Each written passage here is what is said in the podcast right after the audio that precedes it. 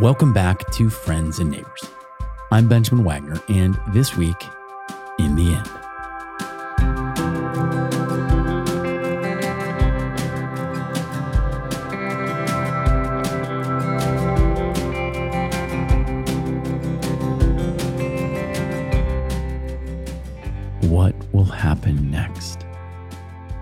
On July 22nd, 2021, at 6:06 p.m., I was spinning in some sort of time warp, relentlessly recycling my past, dizzy with uncertainty about my future, but grounded in the insight that despite my best efforts to control or direct my own life, maybe I wasn't steering after all. And then I heard this in my head. Yeah, you can wreck your brain, make yourself crazy, blah blah do the end. But it might not learn about that in the end.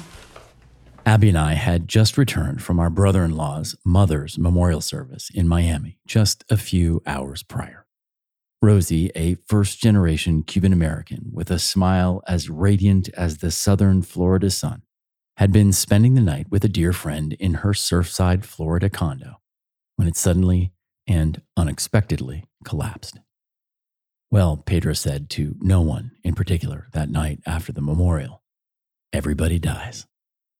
The suddenness, randomness, and ruthlessness of Rosie's death triggered memories of my parents' divorce and the brutal blindside assault when I was 16 years old twin towers of my adverse childhood experiences that had come out of nowhere like bolts of lightning in a clear blue sky. The memorial service punctuated a summer of grief. Grief as I wrestled with a childhood still surprisingly unspooling and impacting me. Grief as I struggled with who I was if not a tech executive. Grief as I paced the tree lined suburban streets just weeks after leaving my high profile big city job, reconciling dreams that would never be and plans that would never manifest. Just because. A rhyme with no reason, a petty malfeasance, the turn of the seasons. Just because. COVID was upending plans and dreams across the planet. Death was very much in the air, and with my 50th birthday just a few weeks away, top of mind. Who am I fooling? I thought. I have no control over this thing. If everybody dies, I reasoned, why not get present? In the end, arrived the next day, nearly fully formed. Its unusual rhythm, for me anyway, swaying and swinging like Caribbean waves, a plaintive, melancholy ease in striking contrast to its morbid subject. It is, in the end, the simplest of songs, just two forms, each comprised of the most fundamental of chords G, C, and D.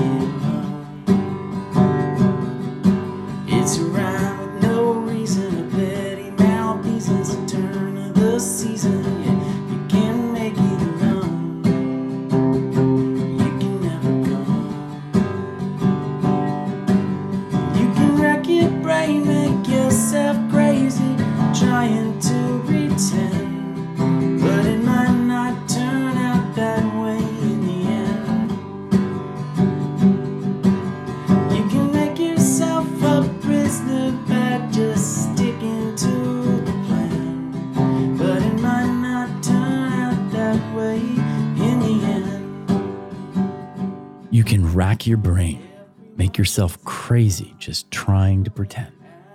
But it might not turn out that way in the end.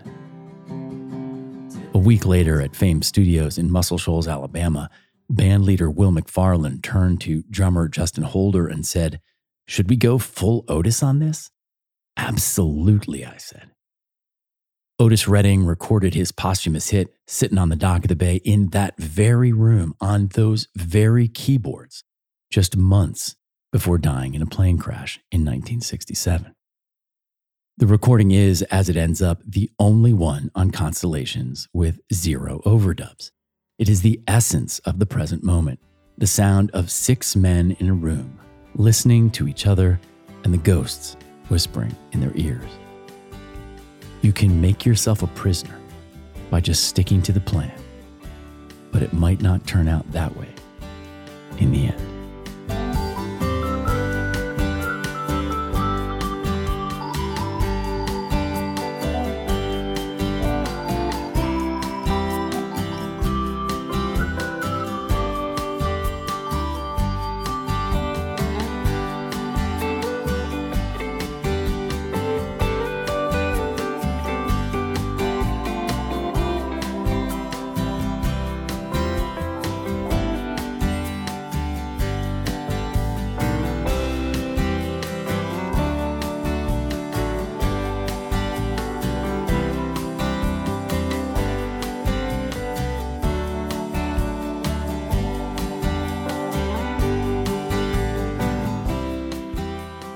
As I listened back to mixes over the intervening months, I imagined a music video in which I strum my guitar on the banks of the Pocotaligo River, the Spanish moss strewn spot in low country South Carolina, where Abby and I were married.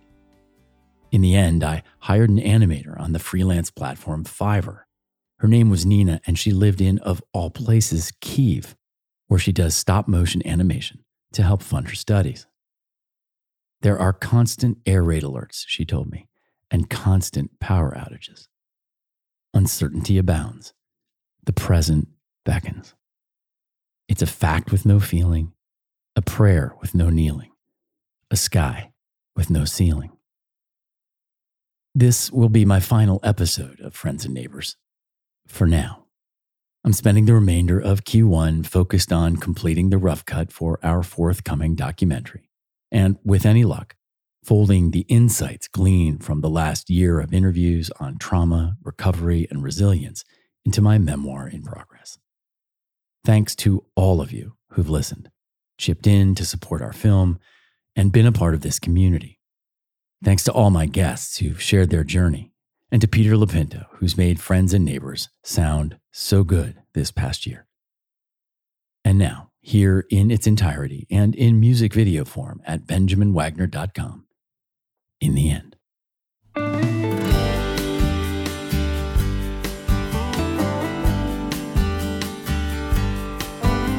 Everyone hopes that it doesn't end up at the moment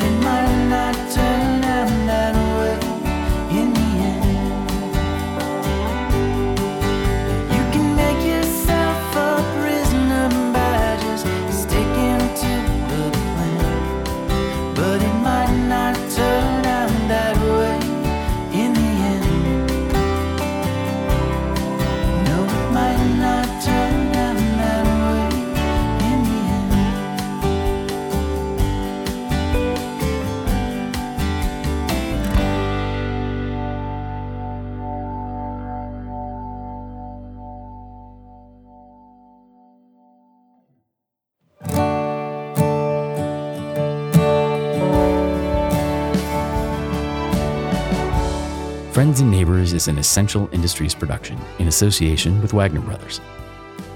Learn more at friendsandneighborshow.com. And please help your friends and neighbors discover our show by sharing, liking, commenting, and rating. Really, it makes a difference.